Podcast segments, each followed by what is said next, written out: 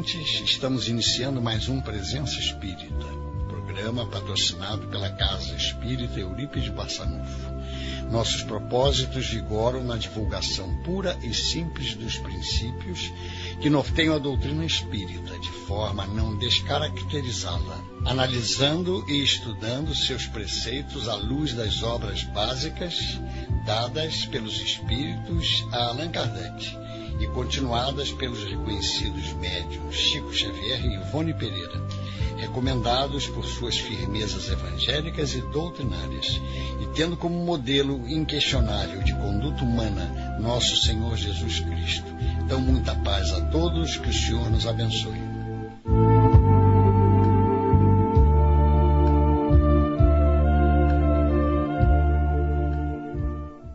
Queridos irmãos, muito boa noite. Aqui nos encontramos reunidos mais uma vez, estabelecendo esta corrente de paz e de estudo com os nossos irmãos ouvintes. Afrânio que vos fala, permitam os nossos companheiros espirituais que trabalham em nome de Jesus e dirigem, portanto, o nosso trabalho inspirar-nos a todos, para que possamos transmitir as palavras de que necessitamos ouvir e possamos recebê-las em nossos lares com a certeza de que não estamos sós. Se aproxima mais uma data comemorativa do Natal. Estamos, portanto, chegando a mais um 25 de dezembro. Mais uma vez, toda a cristandade se une no sentido de comemorar o nascimento do nosso Mestre Jesus, aquele que, através dos seus exemplos, nos legou tantos ensinamentos tão ricos para que nós possamos crescer espiritualmente. Realmente, seguirmos a Jesus é uma tarefa que não é das mais fáceis, considerando a nossa convicção de que nos encontramos em provas e expiações. Encontramos-nos num mundo de provas e expiações qual o planeta Terra, e somente através do nosso gradativo esforço poderemos crescer espiritualmente e aspirarmos a condições mais elevadas, a planetas mais elevados, ou até mesmo a permanecer na Terra quando ela crescer também como mundo que abriga almas como nós. Mas nós podemos iniciar nosso programa da noite de hoje é, fazendo um questionamento inicial para os nossos irmãos. Qual a importância de Jesus para todos nós? É inquestionável a importância de Jesus para o mundo. Nós sabemos que a vinda de Jesus ela marcou tanto a humanidade que a partir do seu nascimento, dois momentos, dois momentos se dividem. Nós temos antes de Jesus, uma contagem cronológica, partindo da, da data de nascimento de Jesus para trás, que é a dos séculos antes de Cristo, a dos anos antes de Cristo. E a partir de Jesus, nós temos então uma nova contagem. A importância de Jesus está marcada pela sua presença, pela divisão, portanto, do tempo em duas partes. Né? A contagem cronológica do tempo. A vida de Jesus é marcante porque, a partir de Jesus, começam a se humanizar os costumes que existiam à sua época começa-se a falar em caridade, um aspecto que era desconhecido das antigas religiões, as chamadas religiões pagãs, e até mesmo de religiões tradicionais, como a judaísta e outras religiões existentes à época. A caridade não era o marco dessas religiões. O fazer o bem não era o marco. O amor não era o marco dessas religiões. E Jesus então vem estabelecer uma nova lei, que é o amar a Deus sobre todas as coisas e ao próximo a si mesmo. A lei do amor, então, é a tônica na mensagem de Jesus. Então Jesus se diferencia de todos aqueles que o antecederam pela sua grandiosidade espiritual, moral, pela objetividade dos seus ensinamentos, de modo que cada um de nós poderá encontrar Jesus nestas suas atitudes que se transmitiram para nós através dos evangelhos. Embora sabendo que Jesus não nos deixou nenhuma palavra escrita, nós sabemos que as lições de Jesus nos chegaram através de seus discípulos. Fenômeno que já tinha sido anteriormente, muitos séculos antes de Cristo, já tinha sido notado na filosofia grega com a, o nosso Sócrates, com Sócrates. Sócrates, tal como Jesus, não havia deixado nada escrito e o que conhecemos de Sócrates conhecemos através do que escreveu o seu discípulo Platão. A mesma coisa aqui, Jesus não nos deixou nada escrito. Tudo o que dele conhecemos, conhecemos através dos seus discípulos, dos chamados evangelistas, mais exatamente, porque nem todos os discípulos nos deixaram suas anotações. Essas anotações que nós chamamos de evangelho também pode ser chamadas de boa nova. Porque a própria expressão evangelho, olhada na sua estrutura morfológica, ela demonstra ser uma palavra de origem grega, uma palavra constituída pelo advérbio eu, que tem, pode ser traduzido por bem, mais angelo, que é um verbo que significa anunciar, notícia. Então nós podemos dizer que o evangelho, traduzido textualmente, seria o anúncio do bem, né? a notícia do bem.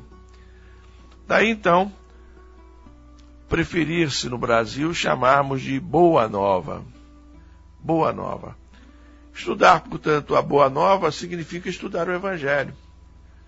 Daí porque o livro de Humberto de Campos, psicografado por Francisco Canto Xavier, que tem esse título, Boa Nova, ser um livro que trata de passagens evangélicas de momentos evangélicos, quer dizer, de momentos da vida de Jesus. Este livro Boa Nova, poder-se até dizer que seria o Evangelho segundo Humberto de Campos, né? Ou o Evangelho de Humberto de Campos, porque ele traça o relato, traça através do relato de Humberto de Campos, as informações que este espírito colheu no mundo espiritual já desencarnado. Tal como fez Lucas no seu evangelho. Hoje, o evangelho de Lucas é um dos quatro evangelhos canônicos, quer dizer, aprovados pela igreja, né, que tem a aceitação da igreja. O evangelho de Lucas não foi escrito a partir das impressões que Lucas registrou pessoalmente. Não.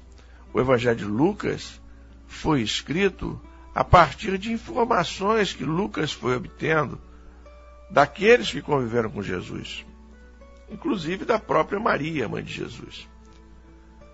De maneira que poderíamos dizer, assim como dizemos o Evangelho de Lucas, o Evangelho de Humberto de Campos seria a Boa Nova porque ali estão relatadas as diversas passagens do Evangelho que têm importância para todos nós.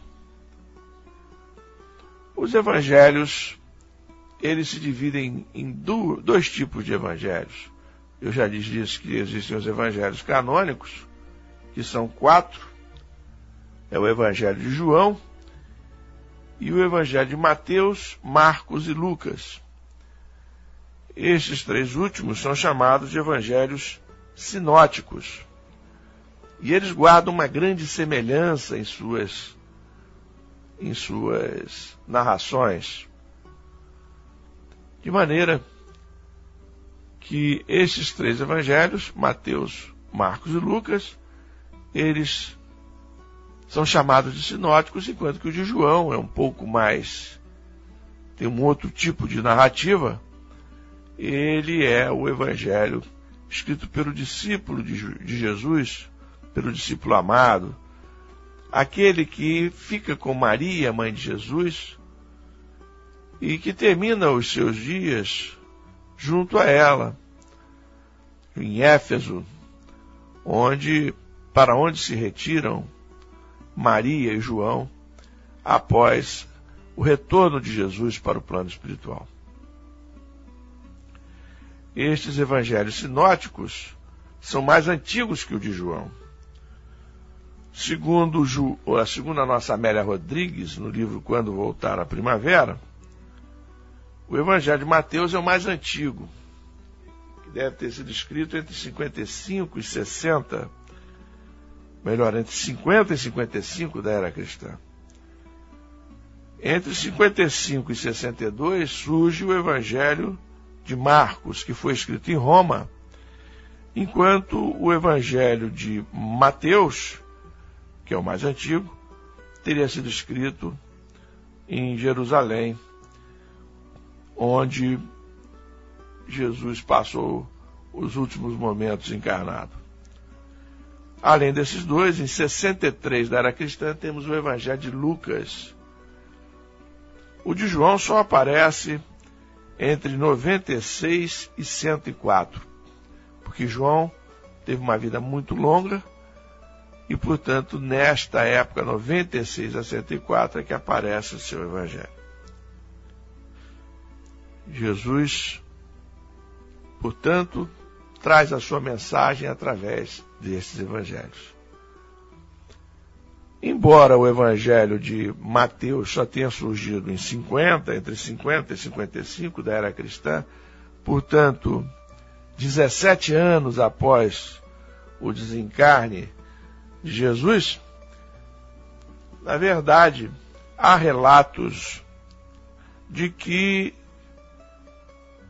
já em 37, em 34, melhor dizendo, da era cristã, um ano após, portanto, a crucificação de Jesus, já circulavam entre os cristãos os manuscritos de Levi, ou as anotações de Levi, Levi era Mateus. E este fato não nos causa nenhuma estranheza, porque Levi era um coletor de impostos, um homem, portanto, acostumado a escrever. E numa época onde não existia imprensa, não existia, portanto, a possibilidade de nós divulgarmos os livros de maneira é, de uma maneira mais rápida, é evidente que o nosso Levi ou Mateus escreveu várias das suas anotações e essas anotações é que fundamentaram o Evangelho. Mas os evangelhos canônicos, portanto, são esses quatro: os três sinóticos, Mateus, Marcos e Lucas, e temos também o Evangelho de João. Além destes que são chamados de canônicos, existem os chamados evangelhos apócrifos, que são aqueles que não foram reconhecidos pela Igreja Católica. católica. E os evangelhos apócrifos são em números superior a 50, 51 segundo alguns autores. 51 evangelhos apócrifos. Esses evangelhos não são reconhecidos, portanto, Mas alguns deles merecem o nosso estudo. É o caso do Evangelho de Tomé, que inclusive tem sido muito estudado no meio espírita, graças a uma tradução que foi feita pelo nosso companheiro Emílio Miranda, que diretamente do grego nos apresenta as considerações atribuídas a Tomé, discípulo de Jesus, a respeito da sua do seu evangelho. É um evangelho escrito uma outra perspectiva, de maneira que é interessante, vale a pena nós lermos. Conhecemos duas traduções do Evangelho de Tomé, uma feita por Hermínio Miranda e a outra feita por Huberto Roden. As duas traduções interessantes. Então temos evangelhos canônimos, canônicos e apócrifos. Curioso saber como foi feita essa divisão, ou como a lenda diz que foi feita esta divisão entre canônicos e apócrifos. Porque como é que chegaram os bispos católicos a esta separação? Separaram quatro evangelhos e disseram: esses aqui são os que nós aprovamos, os outros nós não aprovamos. Como se chegou a esta conclusão? No livro Casos Controvertidos do Evangelho, de Paulo Alves Godoy, é uma publicação da Federação Espírita do Estado de São Paulo, na página 16, o nosso Paulo Alves Godoy transcreve um trecho do livro Jesus e sua doutrina, de Leterre. Nesse livro, Leterre nos diz o seguinte: é textual que vamos ler, portanto. Não é demais dizer que, por ocasião do concílio de Nicéia, que resolveu a questão adotando somente aqueles quatro livros, eram cerca de 30 os alfarrábios que tratavam do mesmo assunto e pertenciam a 30 seitas diferentes, escritos alguns pelos outros apóstolos, como Judas, Barnabé, Tiago, Pedro, havendo muitos outros apócrifos, mas cuja contextura não agradou. De fato, nesse concílio, 318 bispos e arcebispos, não, e não se conseguindo, ao cabo de alguns anos de acaloradas discussões, chegaram a um acordo pelas incoerências e contradições verificadas naqueles escritos, foi resolvido o seguinte: colocar-se-iam embaixo do altar todos aqueles alfarrábios. O o cenáculo se concentraria, como nas sessões espíritas.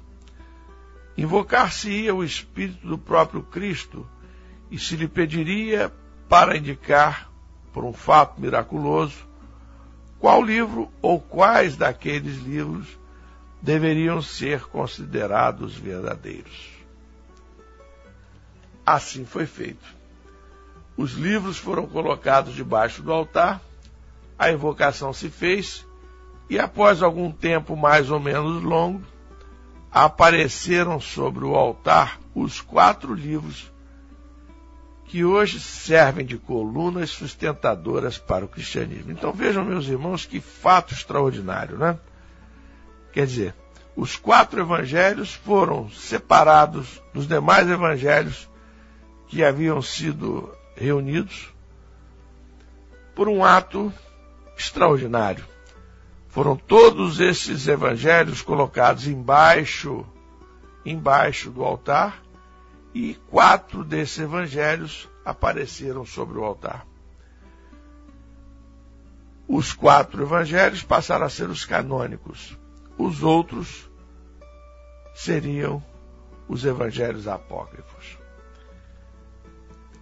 Vejam, meus irmãos, que a igreja, mesmo nesta época, se valeu de um fato extraordinário para mais uma vez nos impor os quatro evangelhos. Mas nós nos afeiçoamos ao texto desses quatro evangelhos E é este texto que serve de base para todos nós, inclusive para o Evangelho segundo o Espiritismo, que é bom ressaltarmos, não é mais um Evangelho. O Evangelho segundo o Espiritismo, ele trata dos aspectos morais dos ensinamentos de Jesus.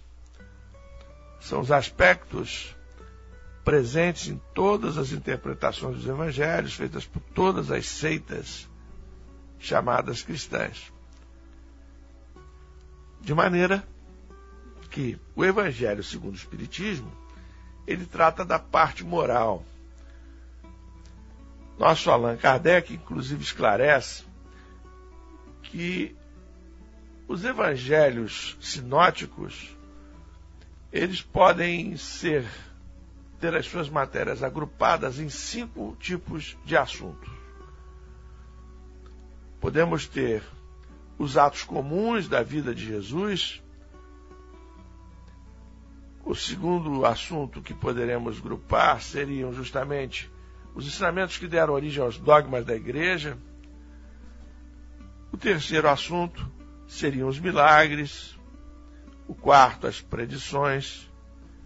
E o quinto assunto, que pode ser separado nos evangelhos, diz respeito aos ensinamentos morais do Cristo. A doutrina espírita só não se ocupa dos dois primeiros, pelo menos não Allan Kardec.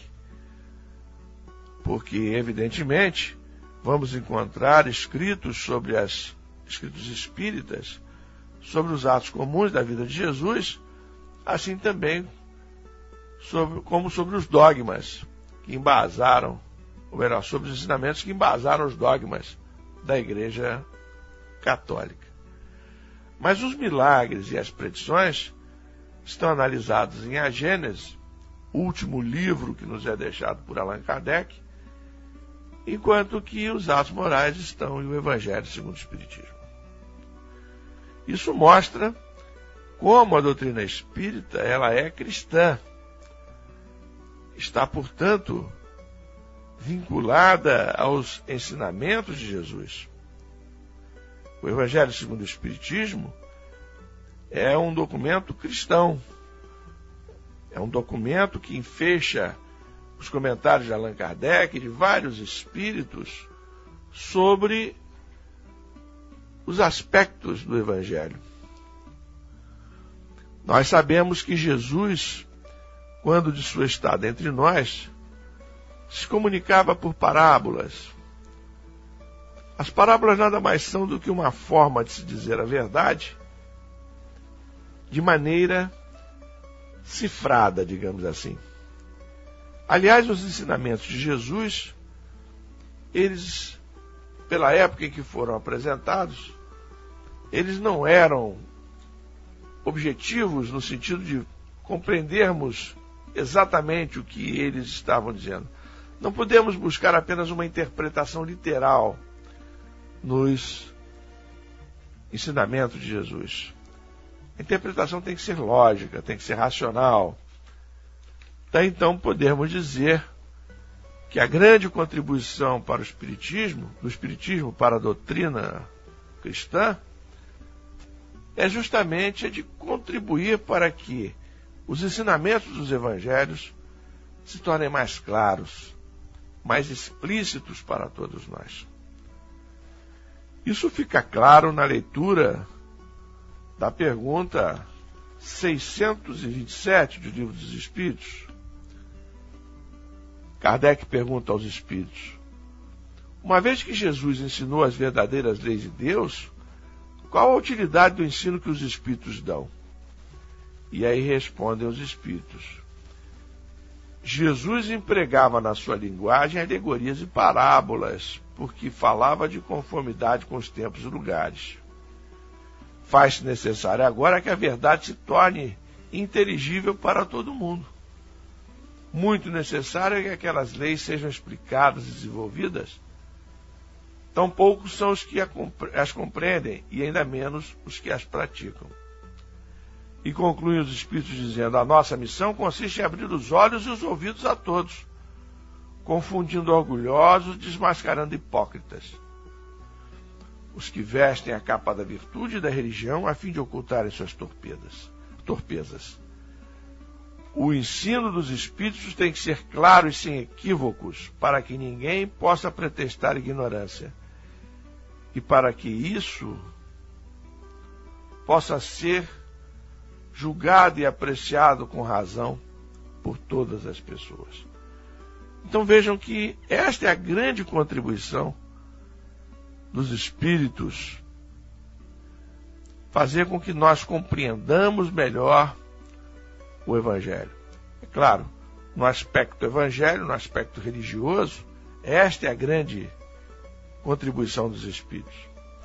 Daí eu estar lhes dizendo que o papel do Evangelho segundo o Espiritismo e de toda a doutrina espírita é de nos possibilitar explicações lógicas, explicações inteligentes, explicações razoáveis a respeito dos ensinamentos evangélicos. Este é o programa Presença Espírita, patrocinado pela Casa Espírita Eurípides Barçanufo, situada na Rua Gazeta da Tarde, 235, na Taquara, em Jacarepaguá, na cidade do Rio de Janeiro, CEP 22 715-100. Telefones 2446-8108, 2446-3922. A programação detalhada da nossa casa pode ser encontrada na nossa página www.ceeb.org.br. Temos as palestras realizadas através do Presença Espírita, esses estudos realizados através do Presença Espírita, disponíveis no site da nossa casa, ceeb.org.br, bastando que cliquem na aba Acervo e em seguida no programa Presença Espírita. E aí terão acesso a todos os programas que foram irradiados através da Rádio Janeiro nos últimos anos. Anteriormente, Jesus já tinha sido declarado pelos Espíritos como sendo o guia e modelo para toda a humanidade. Está na pergunta 625 do Livro dos Espíritos, quando Kardec pergunta qual o tipo mais perfeito que Deus tem oferecido aos homens para lhe servir de guia e modelo. E a resposta mais curta do livro dos Espíritos é Jesus. Questão 625. Então, meus irmãos, a doutrina espírita é uma doutrina, é uma doutrina, sobretudo, cristã. Tanto que alguns irmãos chamam o espiritismo de espiritismo cristão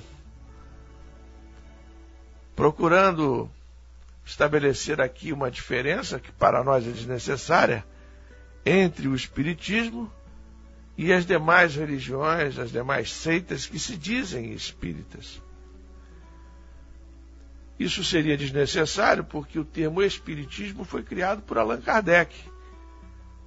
Mas, infelizmente, várias religiões se apossaram do termo espírita espiritismo e usam-no muitas vezes para designar outros tipos de relacionamento com o plano espiritual diferentes do que aqueles que se apresentam através da doutrina espírita.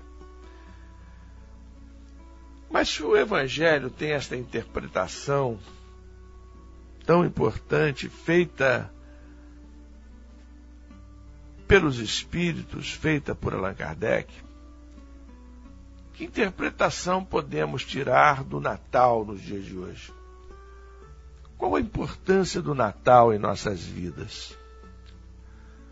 É marcante que quando começa a se aproximar esta data em que comemoramos o aniversário de Jesus, ainda que não queiramos, ainda que não sejamos assim, começamos a nos pacificar, começamos a nos tornar mais compreensivos, começamos a pensar mais uns nos outros. As grandes campanhas de solidariedade ganham impulso justamente na época do Natal. Momentos em que a maior parte de nós tocado pelo momento especial que é o nascimento de Jesus, nos tornamos mais amigos, mais pacíficos, mais cordatos, portanto, e acabamos por fazer com que a psicosfera da Terra se torne bem mais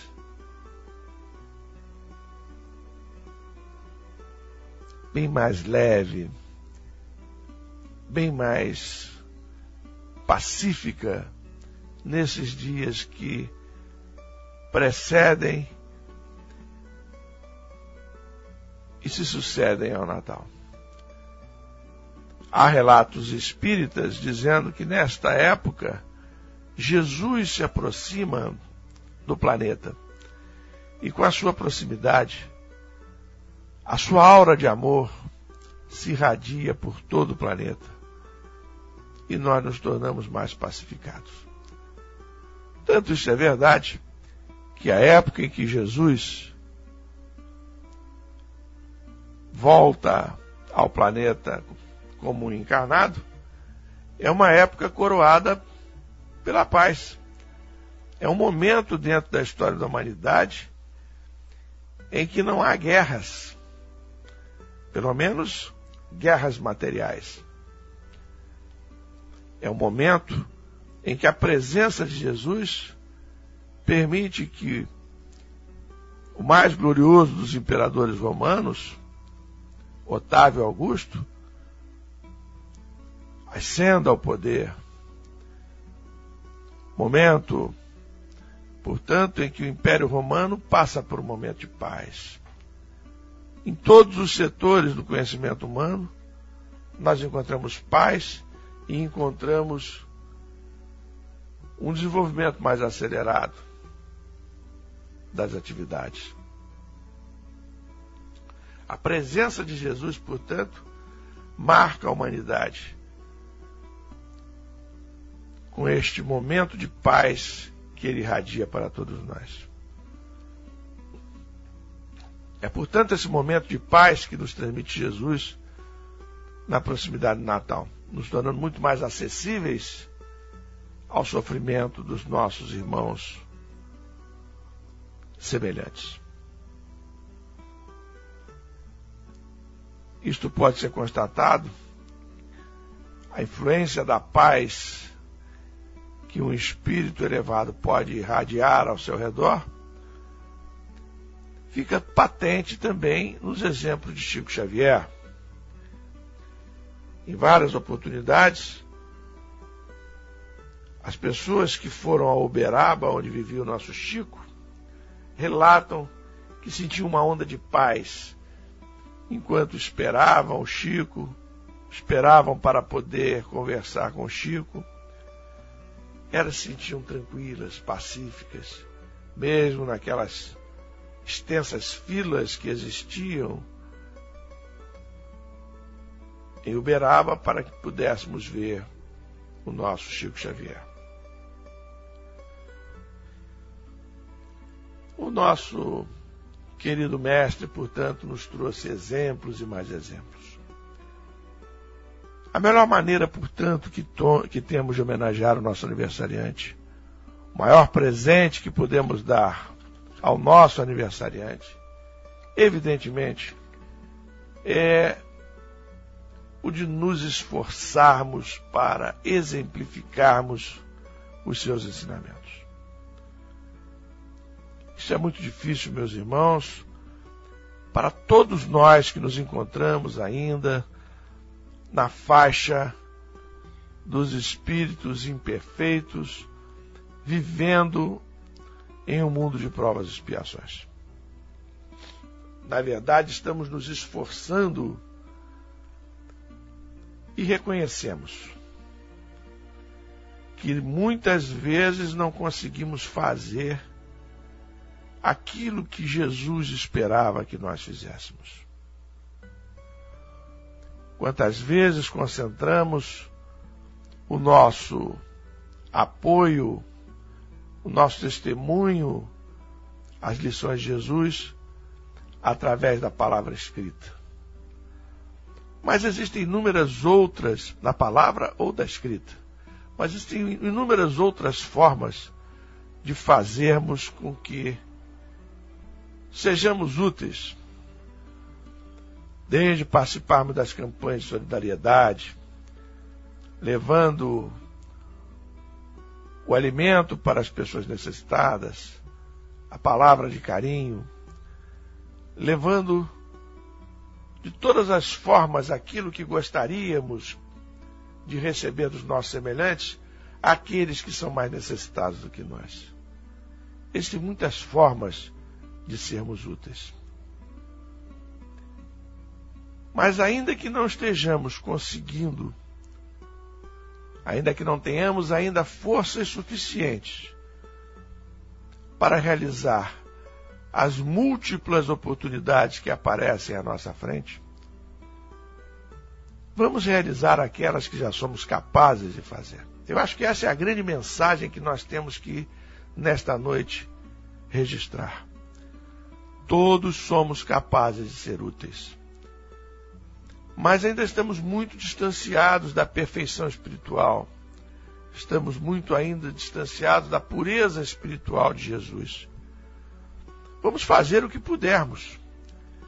Se sabemos transmitir a mensagem de Jesus através da doutrina espírita, vamos transmiti-la. Se não somos capazes de transmitir a mensagem, Vamos exemplificar a mensagem através do nosso auxílio ao semelhante, participando de campanhas ou agindo individualmente em favor do semelhante que está necessitado de auxílio. Precisamos de todas as formas ser úteis. Mas não vamos nos sentir culpados por não podermos realizar tudo aquilo que a doutrina cristã e a doutrina espírita nos ensinam que devemos fazer. Ainda não somos capazes de agir como Chico Xavier, de agir como Jesus, de agir como Bezerra de Menezes, como Eurípides Barçanufo, mas já estamos iniciando a nossa trajetória. Que o Senhor Jesus nos ajude a realizar tudo aquilo que precisamos e estamos comprometidos a realizar na presente encarnação. E que, sobretudo, possamos realizar através do nosso exemplo. Porque o exemplo é a pedagogia que Cristo se utilizou para nos trazer os seus ensinamentos. O nosso companheiro Hilário Silva, no livro Almas em Desfile, nos narram uma situação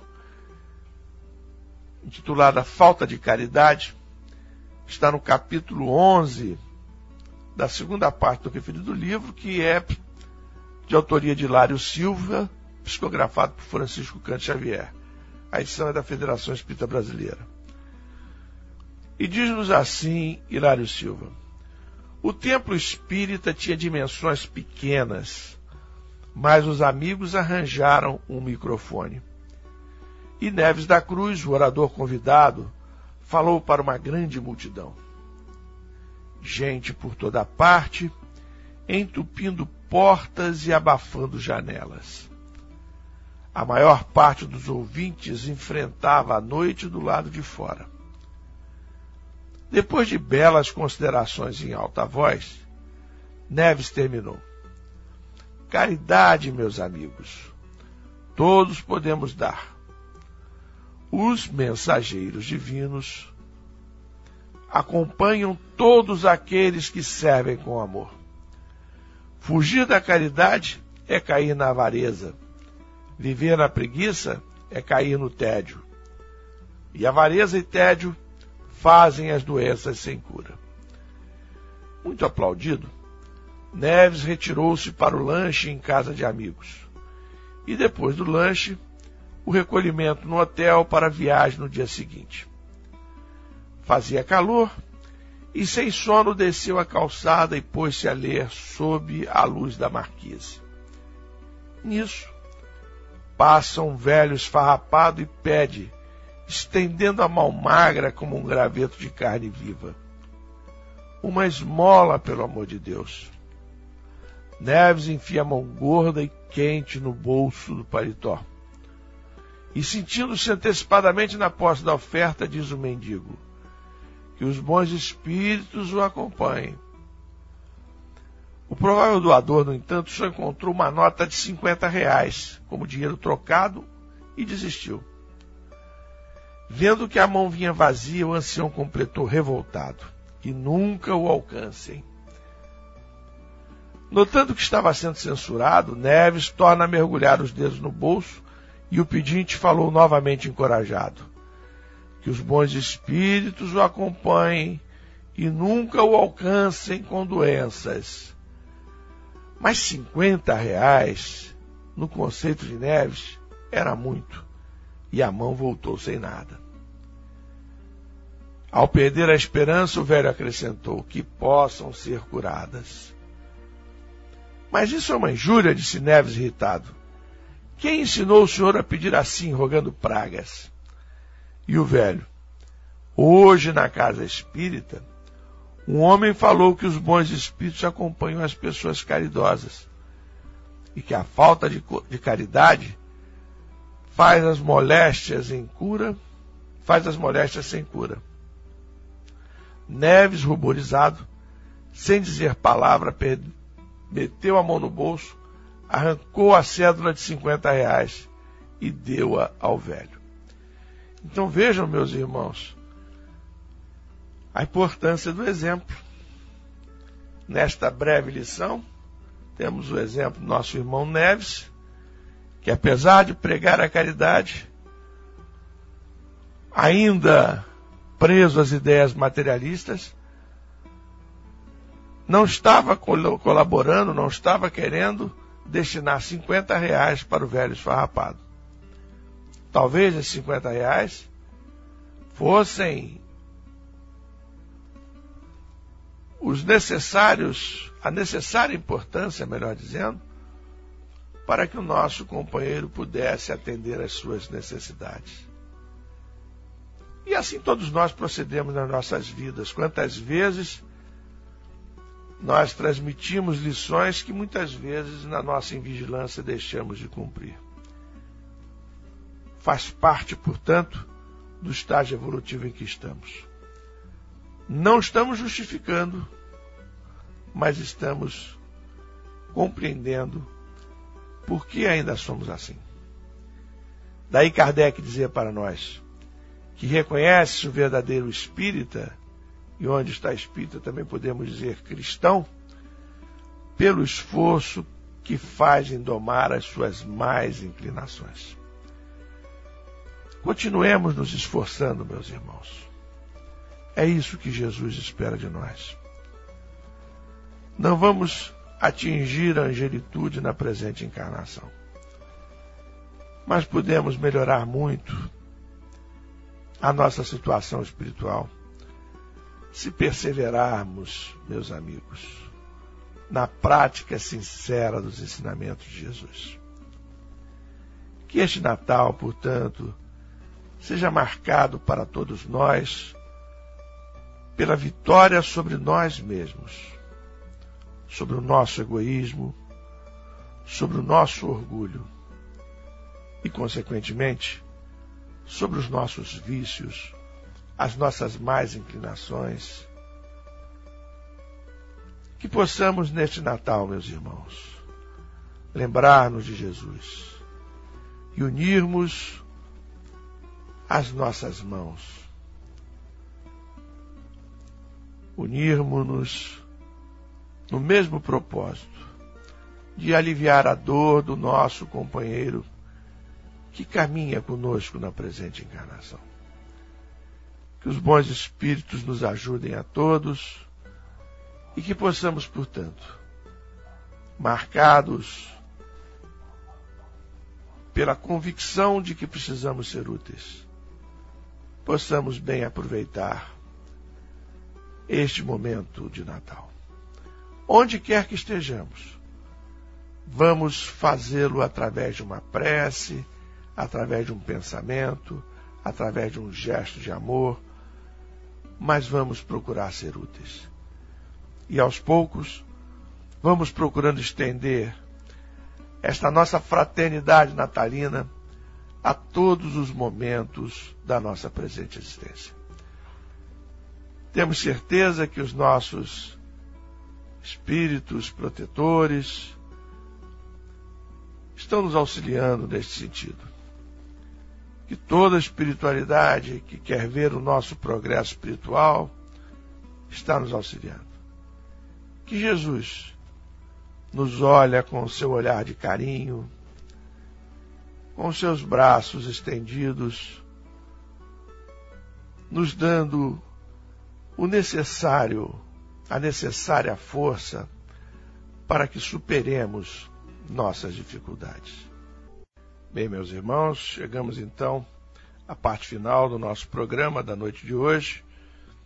E, como sempre fazemos, lembramos a mensagem do nosso companheiro Francisco Cândido Xavier nosso Chico Xavier. No livro O Evangelho de Chico Xavier, que reúne pensamentos do nosso Chico, não é mais um evangelho, é apenas uma série de pensamentos evangélicos de Chico Xavier, pensamentos que foram organizados por Carlos Bacelli. Nós encontramos nessa, nesse livro, portanto, 350 pensamentos. E o pensamento de número 158 encaixa-se bem na noite de hoje, visto que o nosso Chico diz o seguinte: Creio que a importância do Evangelho de Jesus em nossa evolução espiritual é semelhante à importância do Sol na sustentação de nossa vida física. Então, nosso Chico Xavier compara o Evangelho ao Sol. Assim como o Sol é importante para a vida material, o Evangelho é importante para a nossa vida espiritual. Então, marca ele aqui a importância que todos nós devemos dar aos ensinos evangélicos, aos ensinamentos evangélicos. E em outro pensamento, 168, do mesmo livro, nos diz o Chico o seguinte: o Cristo não pediu muita coisa. Não exigiu que as pessoas escalassem o Everest ou fizessem grandes sacrifícios. Ele só pediu que nos amássemos uns aos outros. Então está aí, portanto, a lição do nosso companheiro Chico Xavier, com a sua simplicidade, com seu enorme amor extravasando em suas palavras. Que possamos, meus irmãos, conseguir como já disse anteriormente, dominar nossas mais inclinações, nossas influências negativas, fazendo com que a nossa presente existência seja coroada de sucessos espirituais. Que possamos, portanto, na noite de hoje, lembrar na poesia de Maria Dolores a importância para todos nós a importância para todos nós do Natal e do Evangelho. Petições de Natal é a poesia de Maria Dolores, psicografada por Chico Xavier, está em vários livros espíritas, dentre eles Antologia Mediúnica do Natal.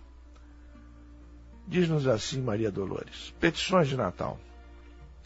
Senhor, quando criança, se surgiu o Natal, eu te enfeitava o nome em flores de papel e te rogava em oração, tomada de esperança, que me mandasses por Papai Noel uma boneca diferente, que caminhasse à minha frente ou falasse em minha mão. Noutro tempo, Senhor, jovem pisando alfombras cor-de-rosa, de cada vez que ouvia anúncios de Natal, deslumbrada de sonho, eu te pedia um castelo de amor e fantasia para o meu ideal. Depois, mulher cansada, quando vi o Natal brilhando à porta, minha pobre ansiedade quase morta, multiplicava preces e suplicava que me desses, na velha angústia minha, a ilusão de ser amada, embora ao fim da estrada fosse triste e sozinha. Hoje, Senhor, alma livre no além, onde o consolo me refaz, ante a luz do Natal novamente acendida, agradeço-te em paz, contente e enternecida, as surpresas da morte e as lágrimas da vida. E se posso implorar-te algo à bondade, nunca me deis aquilo que eu mais queira. Dá-me a tua vontade e o dom da compreensão, entre a humildade verdadeira e a serena alegria, a fim de que eu te busque dia a dia, mestre do coração. Então, com a poesia de Nossa Maria Dolores, meus irmãos, mais uma vez ressaltamos a importância do Natal para todos nós. Que possamos ver o Natal não como um momento de troca de bens materiais, mas como uma, uma oportunidade que se renova para todos nós, de demonstrarmos a nossa fraternidade, de demonstrarmos o nosso amor a nós mesmos e a todos aqueles que nos cercam. Porque disse-nos Jesus que se nos amássemos uns aos outros, aí sim estaríamos fazendo cumprir a lei de Deus. Que o Senhor Jesus abençoe a todos nós.